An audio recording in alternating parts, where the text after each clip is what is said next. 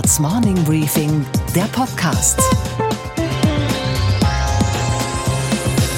Einen schönen guten Morgen allerseits. Mein Name ist Gabor Steingart und wir starten jetzt gemeinsam und gut gelaunt in diesen Freitag. Es ist der 5. April und das Wochenende befindet sich bereits in Sichtweite. Ich glaube, ich habe es da hinten schon gesehen und was ich vor allem gesehen habe, jede Menge Sonne.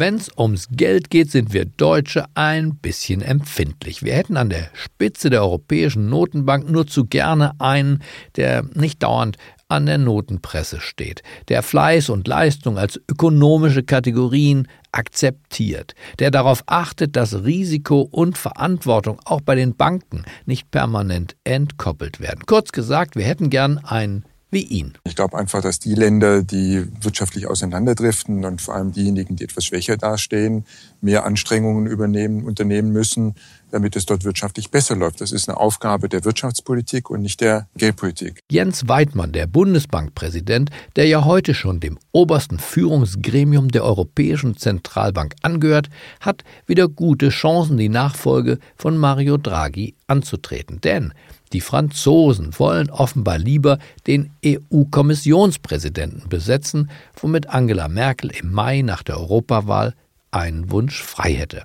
Und Jens Weidmann wäre auch ihr Wunschkandidat zu Recht, denn er ist zweifellos ein Ökonom, der Kompetenz nicht nur ausstrahlt, sondern besitzt. Ihm glaubt man das, wenn er sagt, der Euro selbst ist stabil, ist eine gute Währung und äh, insofern glaube ich, kann man sagen, das ist durchaus ein Erfolg gewesen. Unsere Themen heute. Barack Obama ist wieder in Deutschland. Grüß Gott. Aber was ist seine Botschaft? Mehr dazu gleich. Die Aktie der Commerzbank steigt und die der Deutschen Bank fällt. Was ist da denn los? Unsere Börsenreporterin klärt uns gleich auf. Eine neue deutsche Protestbewegung marschiert gegen die Klimapolitik, gegen Upload-Filter und gegen die Mietpreisexplosion sowieso. Radikalismus löst keine Probleme, sagt der Chefredakteur der neuen Züricher Zeitung, Erik Guja. Er protestiert gegen die Protestierer. Das ist einfach Heuchelei oder Populismus. Wir müssen uns doch fragen, wie kommen wir von Forderungen, die sympathisch, aber unrealistisch sind, zu einer Politik, die realistisch etwas verändert. Der Rüstungsetat der Bundeswehr ist in die Kritik geraten. Zwei Prozent vom Bruttosozialprodukt fordern die Amerikaner und fordern auch die Konservativen. Die Linken und die Grünen und auch viele in der SPD finden, das, was wir heute für die Bundeswehr ausgeben, deutlich weniger als die 2%, ist genug. Dazu gleich zwei sehr konträre Meinungen. Außerdem, die Bahn hat schon wieder Probleme, diesmal ist es eine Schweißnaht. Die NATO feiert noch immer ihren 70. Geburtstag und Deutschland feiert nicht so richtig mit. Zwei Prozent des Bruttoinlandsproduktes, also unseres gemeinsam verdienten Wohlstandes, sollen für die Verteidigung ausgegeben werden, fordert die NATO von ihren Mitgliedstaaten. Und so hat es Angela Merkel auch dem Donald Trump versprochen. Allerdings nur sieben der 29 NATO-Staaten haben dieses Ziel im vergangenen Jahr auch erfüllt. Aber vor allem Deutschland steht am Pranger, zumindest an Trumps Pranger. Aktuell liegen die Verteidigungsausgaben hierzulande nur bei 1,2 Prozent. Und der Verteidigungsetat könnte relativ sogar sinken und nicht steigen, wenn die Wirtschaft weiter wächst und die sehr sparsamen Haushaltspläne von Olaf Scholz Wirklichkeit werden. Aber die Frage aller Fragen lautet ja, sollen wir wirklich 2% unserer jährlichen Wirtschaftskraft für das Militär ausgeben, ja oder nein? Ist diese Bundeswehr das Geld auch wert, dass wir in sie investieren, ja oder nein? Die stellvertretende Fraktionsvorsitzende der Linkspartei, Heike Hensel, ist gegen jede Zusatzausgabe für den Rüstungsetat. Sie ist sogar für die Abschaffung der NATO, für die sie im Deutschen Bundestag warb. Wir sehen keinen Grund zu feiern. 70 Jahre NATO sind genug. Die NATO ist ein Relikt des Kalten Krieges und hätte, wie der Warschauer Pakt, nämlich aufgelöst werden sollen. Nach dem Ende der Ost-West-Konfrontation erhofften sich viele Menschen mehr Entspannungspolitik und einem gemeinsamen Haus Europa. Gorbatschow hat es immer wieder vorgeschlagen. Doch leider kam es ganz anders. Die NATO blieb als ein alleiniges Militärbündnis bestehen und wurde nun zu einem global agierenden Kriegsbündnis umgebaut. Wir halten das für eine katastrophale Fehlentwicklung, die dringend geändert werden muss. Völlig konträr argumentiert Henning Otte erst, der verteidigungspolitische Sprecher von CDU, CSU im Deutschen Bundestag. Und er ist ausgebildeter Reserveoffizier. Für den Morning Briefing Podcast haben wir seine Position festgehalten. Ich bin für die Einhaltung des 2-Prozent-Ziels, weil wir bereit sein müssen, in die Sicherheit zu investieren. Deutschland hat sich dazu verpflichtet und unsere Bundeswehr profitiert davon. Wir feiern 70 Jahre NATO. Die NATO ist der Garant für Frieden und Freiheit. Aber um uns herum spannt sich ein Krisenbogen, sodass wir bereit sein müssen, als Deutschland mehr Verantwortung zu übernehmen. Wir wollen, dass das transatlantische Bündnis weiter gestärkt wird, aber wir wollen den europäischen Anteil daran erhöhen. Wir müssen investieren in die Modernisierung und Ausstattung unserer Truppe die Soldatinnen und Soldaten der Bundeswehr leisten jeden Tag einen herausragenden Dienst für unser Land und sie brauchen die gesellschaftspolitische Rückendeckung und sie brauchen am Ende des Tages mehr Geld, um ihren Auftrag auch erfüllen zu können. Wir sind laut, weil ihr uns die Zukunft klaut. Wir sind hier, wir sind laut, weil ihr uns die Zukunft klaut. Die Jugend wird wieder rebellisch. Sie protestiert, zum Beispiel gegen die Klimapolitik der Regierung. Mal sanft und in ausgesprochen gutem Englisch. We will make sure that they will not get away with it anymore. We are striking because we have done our homework and they have not. Und gern auch laut, melodramatisch und schrill vor lauter Ungeduld. Das Wetter spielt verrückt, hat uns schon Tausende von Menschenleben gekostet. Es warnt uns. Es sind die Begleitsymptome, die die Erde mit ihrem Fieber aufweist. Protestiert wird aber auch gegen den Uploadfilter der EU-Kommission und am Wochenende startet die große Unterschriftenaktion zur Enteignung einer Berliner Wohnungsbaugesellschaft. Eine Mehrheit der Berlinerinnen und Berliner findet das richtig gut so und angemessen ohnehin, wie der Tagesspiegel in einer Umfrage jetzt herausfand. Kein Wunder, die Mietpreisexplosion und die Wohnungsnot in den großen Städten sind das neue soziale Thema Nummer eins. Ganze Stadtteile werden für Leute mit weniger Geld unerschwinglich. Was als Wohnungsbauoffensive vom Senat groß angepriesen ist im Wesentlichen eins. Ein Geschenk an das Immobilienkapital. Und dennoch. Es lässt sich nicht bestreiten, der Protest radikalisiert sich. Und dieser Populismus kommt nicht von rechts, er kommt eher von links. Und Erik Guja, der Chefredakteur der neuen Züricher Zeitung, findet das bedenklich, nein, er findet das falsch und hat deshalb in einem flammenden Artikel auf Seite 1 seiner Zeitung die neue linksalternative Protestgeneration sich vorgeknöpft. Radikalismus, schreibt er, löst keine Probleme. In ganz großen Buchstaben hat er das quer über die ganze Zeitungsseite geschrieben. Schon beim Lesen war die Erregung des Bürgers Guya zu spüren. Ich habe ihn angerufen und mit ihm über seine Thesen gesprochen. Herzlich willkommen beim Morning Briefing Podcast. Den Chefredakteur der Neuen Züricher Zeitung begrüße ich. Hallo, Erik Guja. Herr Steingart. Sie haben einen flammenden Artikel auf Seite 1 quer über die ganze Zeitung geschrieben. Radikalismus steht da, löst keine Probleme. Was hat Sie zu diesem Aufschrei motiviert? Die Klimaforderungen der Klimademonstranten haben mich dazu ähm, motiviert. Einerseits haben wir alle Verständnis, wahrscheinlich sogar Sympathie für die jugendlichen Demonstranten, die für ihre Zukunft auf die Straße gehen. Auf der anderen Seite sind die Forderungen eben so radikal, dass sie wahrscheinlich nie umgesetzt werden und man sich dann wirklich fragen muss, ähm, ja, bringt uns das weiter? Ich glaube, das wird uns nicht weiterbringen. Die Kanzlerin hat ja diese Demonstrationen, obwohl sie in der Schulzeit stattfinden, jetzt begrüßt, mehrfach schon begrüßt. Sie als Chefredakteur sagen, nein, das geht zu weit. Was genau stört Sie an diesen Fridays for Future Protesten? Ähm, zum Beispiel bei den Demonstranten gibt es ja Wissenschaftler, die sie unterstützen. Die nennen sich Scientists for, äh, for Future. Und da heißt es in deren Manifest, wir verändern unsere Ernährungs-, Mobilitäts- und Konsummuster grundlegend. Das tun weder die Deutschen noch die Schweizer. Wir diskutieren seit 30 Jahren über Klimaschutz seit der Konferenz von Rio 92 und im gleichen Zeitraum sind unsere Autos immer größer, immer breiter und immer PS stärker geworden. In dem gleichen Zeitraum haben wir immer mehr Flugreisen gemacht. Das Fliegen ist in den letzten 30 Jahren deutlich billiger geworden. Niemand, glaube ich, wird wirklich auf seine Ferien in der Karibik verzichten, nur weil solche Klimaforderungen erhoben werden. Das ist völlig unrealistisch, geht an unseren Konsumgewohnheiten vorbei. Und selbst wenn wir als Europäer es machen, ich glaube nicht, dass sich in den Schwellenländern, in China, in Asien, die aufstrebende Mittelklasse, die jetzt gerade mal so etwas hat wie Wohlstand, dass die sagen wird, okay, wir verzichten darauf.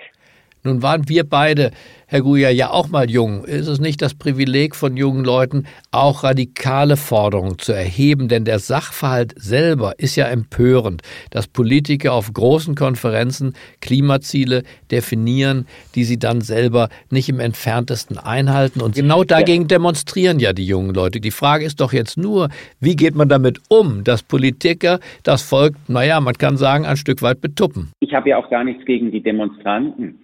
Wo mir dann allerdings die Sympathie fehlt, ist, wenn die Bundeskanzlerin einerseits die Demonstranten gegen ihre Klimapolitik lobt, aber auf der anderen Seite natürlich keine Klimapolitik betreibt, die in Richtung dieser Forderungen geht. Das ist einfach Heuchelei oder Populismus.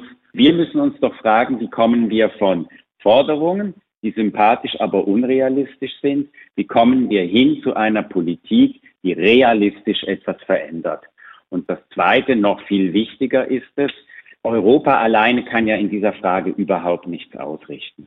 Europa ohne Russland produziert irgendwie zehn Prozent des jährlichen Treibhausausstoßes, die Bundesrepublik zwei Prozent, die Schweiz 0,1 Prozent. Also wir werden das Klima alleine nicht retten.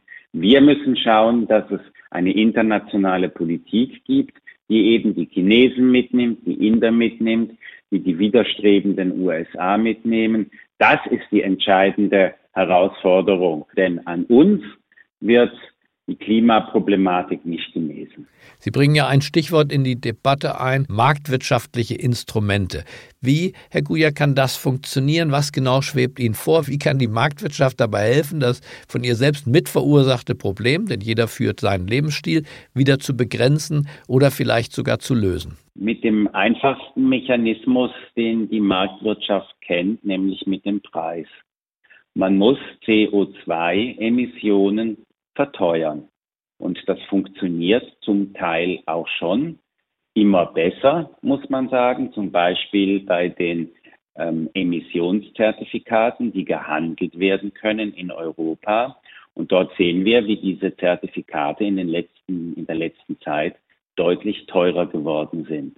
Es wird also für zum Beispiel für Kraftwerke teurer, CO2 zu emittieren. Und wenn es dann eines Tages zu teuer ist, dann wird man dieses entsprechende Kraftwerk abstellen oder man wird schauen, dass man irgendeinen anderen Weg findet, um CO2 einzusparen. Also der Preis ist wichtig. Es muss Lenkungsabgaben geben. Es muss natürlich so auch so Sachen geben wie Road Pricing. Ich weiß, ein ganz heikles Thema, vor allen Dingen in Deutschland. Was für ein Ding? Was für ein Pricing? Road Pricing. Sie müssen vermehrt für die Straßen, die sie benutzen, entsprechend bezahlen. New York will es auch einführen, dass sie, wenn sie in die Stadt hinein wollen, müssen sie dafür zahlen. Ähm, das ist extrem unbeliebt, aber das sind die Mechanismen, mit denen sie wirklich etwas ausrichten können. Und dann ist immer die Frage, haben sie die Akzeptanz der Bürger? Denn wenn am Schluss die Bürger an den Wahlurnen oder bei uns in der Schweiz auch noch mit Abstimmungen Nein dazu sagen, dann ist natürlich alles nichts wert. Also Sie müssen dafür werben, dass zum Beispiel so etwas wie die Bepreisung von Straßen, dass die Leute das akzeptieren. Wie ist es mit der Bepreisung von dicken Autos und von Flugreisen? Denn über den Preis vermittelt findet ja eine ökonomische Vernunft statt. Der Diesel wird in Deutschland bezuschusst. Ich verhalte mich, so war es bislang, vernünftig, wenn ich einen Diesel gekauft habe. Die Flugreisen sind extrem günstig geworden. Ich verhalte mich ökonomisch, wenn ich möglichst in den Urlaub fliege. Äh, was ist mit diesen konsumgebundenen Preisen? Müssten die auch durch einen Aufschlag verteuert werden? Natürlich müssten sie verteuert werden. Natürlich müsste man den Sprit verteuern. Und auch für Flugreisen. Aber da müssen Sie die Zustimmung der Leute haben. Und bei Flugreisen nützt es ja auch wiederum nichts, wenn zum Beispiel nur Deutschland und die Schweiz das teurer machen. Wenn dann die Fluggesellschaften irgendwo in, ich sag mal, in Russland ihren Sprit ganz billig einkaufen können, ihr Kerosin, dann werden sie es dort tun. Also solche Sachen, gerade bei den mobilen Flugzeugen, müssen sie sich natürlich absprechen. Aber ich fasse zusammen, äh, Herr Guja, Sie schlagen vor marktwirtschaftliche Instrumente. Sie schlagen vor, die Preise auch deutlich äh, zu verteuern, um diese Lenkungswirkung, eine vernunftgebundene Verhaltensweise äh, zu stimulieren. Müsste nicht, wenn ich das zusammennehme, über Ihrem Artikel eigentlich stehen, Radikalismus löst unsere Probleme, denn Ihr Denken ist doch nicht weniger radikal im Grunde genommen, oder? Ich weiß nicht, ob es so radikal ist, weil ich ja sage. Radikal es, ähm, marktwirtschaftlich. Ähm, ja, ich sage einfach nur, es muss teurer werden, aber man muss die Leute auch mitnehmen. Diese zwei Bedingungen gehören zueinander und es genügt nicht einfach nur irgendwelchen Demonstranten zu applaudieren. Wir alleine werden es nie machen, nie sozusagen das Problem lösen können, weil über ein Thema haben wir noch gar nicht geredet. Das ist die Bevölkerungsentwicklung. Wenn es dabei bleibt, dass alle zwölf Jahre eine Milliarde Menschen dazukommt, dann frisst die Vergrößerung der Weltbevölkerung alles auf, was wir an Klimaschutz in Europa und in der entwickelten Welt erreichen. Sie wollen uns aber nicht mit dieser Apokalypse jetzt entlassen, oder? Das ist keine Apokalypse, das ist Realität. Wir sehen ja, wie sich die Bevölkerung weltweit entwickelt. Und natürlich werden diese Leute auch CO2 emittieren, indem sie sich ernähren, indem sie Wärme brauchen, Energie brauchen, Arbeitsplätze wollen. Das ist doch keine Apokalypse. Es genügt doch wirklich nicht, dass wir uns die Welt schön malen, sondern wir müssen uns diese Probleme anschauen. Und dann heißt es die Frage, ja, wie können wir ähm, klimaschonende Technologien in dem, was wir früher mal die dritte Welt genannt haben, wie können wir sie dort zum Beispiel fördern. Dem müssen wir uns stellen. Wenn wir das nicht hinkriegen, nützt alle, alle radikalen Forderungen überhaupt nichts. Dann bedanke ich mich für unser Gespräch und hoffe, dass es anders kommt. Ich danke Ihnen auch. er ist wieder da, Barack Obama, er kommt immer wieder gern nach Deutschland. Er war nach seiner Amtszeit als Präsident auf dem Kirchentag. Er war in Baden-Baden, hat einen Medienpreis entgegengenommen, aber unvergessen ist natürlich seine Rede an der Berliner Siegessäule, bevor er überhaupt Präsident wurde. People of Berlin and people of the world. The scale of our challenge is great. The road ahead will be long. But I come before you to say that we are heirs to a struggle for freedom. Let us remember this history and answer our destiny and remake the world once again. Thank you, Berlin. God bless you. Gestern Abend beigekommen, um vor 14.000 Menschen in Köln zu sprechen, gegen ordentliches dreistelliges Eintrittsgeld. Also, was hat sich verändert? Na, zunächst, der Präsident gehört nicht mehr allen, sondern denen, die zahlungskräftig sind. Und was noch? In seinem Leben zum Beispiel? Naja, er hat erst mal ausgeschlafen, nachdem er nicht mehr der erste Mann Amerikas war. Michelle and I slept for a very long time. because when you're president, you don't get much sleep. Er sprach gestern Abend in Köln von den Schwierigkeiten, sich wieder in den Alltag einzufinden. Zum Beispiel war da die Sache mit der Kaffeemaschine. Well, the first thing that I did that sitting president doesn't do is um, I had to make myself coffee. Und er bedauerte, dass sein Nachfolger, den er gar nicht beim Namen nennen musste, das Pariser Klimaschutzabkommen, das er unterzeichnet hatte, nun verlassen hat. Er Obama setze in Sachen Klima daher auf die Jugend. Zitat, ihr werdet euren Großvater niemals darüber entscheiden lassen, sagte er, was ihr anzieht oder welche Musik ihr euch anhört. Aber ihr lasst ihn darüber entscheiden, was mit der Umwelt geschieht, in der ihr leben werdet? Der Applaus und die Unterstützung der Anwesenden war ihm sicher. Wir lernen, Obama ist biologisch zehn Jahre älter als damals vor der Berliner Siegessäule. Aber politisch ist er ganz der Alte. Und was war heute Nacht an der Wall Street los? Und wir schauen an der Wall Street vorbei. Einen schönen guten Morgen, Sophie in New York. Hallo Gabor. Gestern war ja einiges los an der Börse, vor allem bei den Banktiteln. Die Deutsche Bank fiel und die Commerzbank ist gestiegen. Was, Sophie, ist da los? Ja, die Commerzbank hat offenbar einen zweiten Käufer in der Hinterhand. Das berichtet die Financial Times. Sollte es mit der Deutschen Bank also nichts werden, will offenbar die italienische Bank UniCredit für mehrere Milliarden Euro bei äh, Teilen der Commerzbank zuschlagen. Im Falle, dass die UniCredit den Zuschlag bekäme, würden die Commerzbankteile mit der deutschen Hypovereinsbank zusammengelegt werden. Die ist bereits im Besitz von UniCredit. Sitz wäre in Deutschland und die Börsennotierung weiterhin in Frankfurt. Es hieße aber trotzdem, dass natürlich ein ausländisches Institut Kontrolle übernehmen würde und nicht wie von der Bundesregierung angedacht ein heimischer Bankenriese entstehen würde. Und die müsste natürlich als größter Aktionär auch noch zustimmen. Die Commerzbank-Aktie stieg etwa 3%, die Deutsche Bank-Aktie fiel knapp 1% hier in New York. Und was, Gabor, geht eigentlich gar nicht? dass jetzt schon andere am Misserfolg der Bahn mitarbeiten. Was für ein teuflisches Teamwork. Die Bahn wird vorerst keine der neuen ICE 4 Züge vom Hersteller annehmen, denn bei Siemens und dessen Subunternehmer Bombardier gibt es Fertigungsfehler bei diesen Zügen, die Schweißnähte sind unsauber gezogen angeblich nicht sicherheitsrelevant, aber vorsichtshalber soll alles nachgebessert werden. Die Passagiere können derweil auf dem Bahnsteig ein bisschen warten und sagen wir die Frühlingsluft genießen und der Vorteil ist ja unbestreitbar, bei Zügen, die nicht fahren, kann es keine Verspätungen geben. Es handelt sich, das nur nebenbei, um den größten Auftrag, den die Bahn je vergeben hat. Na dann. Ich wünsche Ihnen ein fröhliches Wochenende, im Zweifel ohne Bahn, aber vielleicht mit dem Fahrrad. Bleiben Sie mir gewogen, es grüßt Sie auf das Herzlichste, Ihr Gabor Steingart.